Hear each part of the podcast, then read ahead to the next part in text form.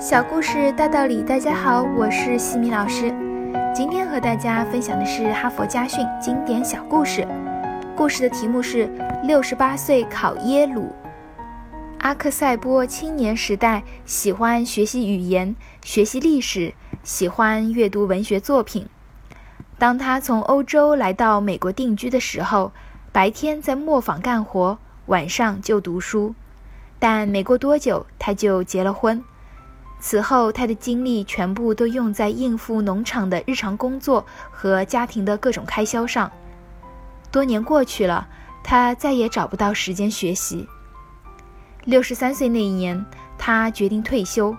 孩子们请求他和他们同住，但阿克塞波拒绝了。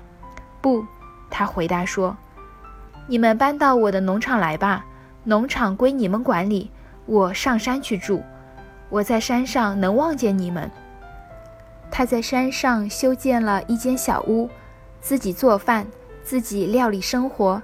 闲暇时去公立图书馆借许多书回来阅读。他觉得自己从来没有生活的这么自在。他一反过去的习惯，早晨常常在床上躺到七八点钟，吃完饭往往还忘记打扫房间或清洗碗碟。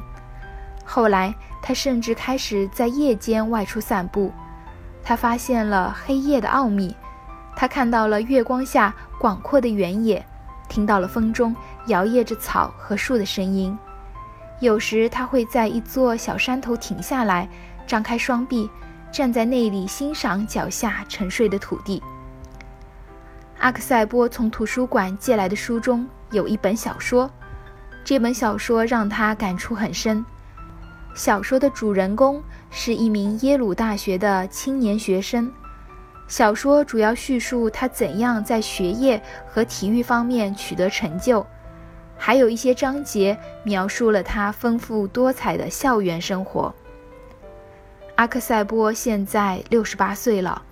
一天凌晨，他读完了这本小说的最后一页，这时他突然做出了一个决定：上大学，上耶鲁大学。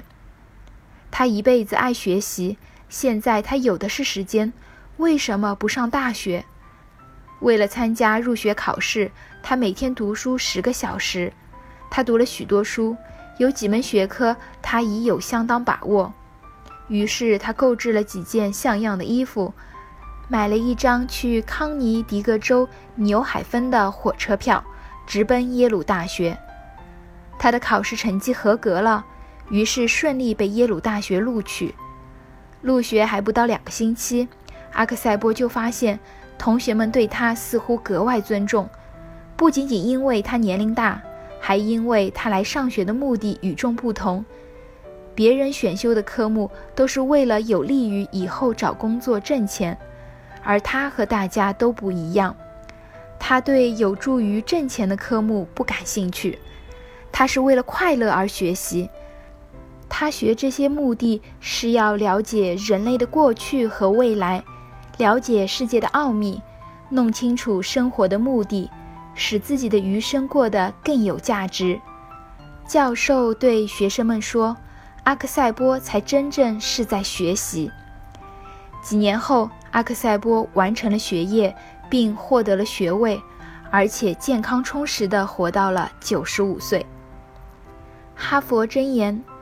永远不要觉得时间晚了，天地不知晚，天长地久；日月不知晚，日月永辉。过好你迎来的每一天，实施你的每一个决定，感受你正在感受的一切，收获你种下的所有果实。这就是生活。最晚的时间就是你犹豫徘徊的现在，最快乐的生活。就是马上开始做你最喜欢的事情。今天的分享就到这里。如果你喜欢这个小故事，欢迎在评论区给到反馈意见，也欢迎关注我们的公众号“西米课堂”，查看更多经典小故事哦。感恩您的聆听，我们下次见。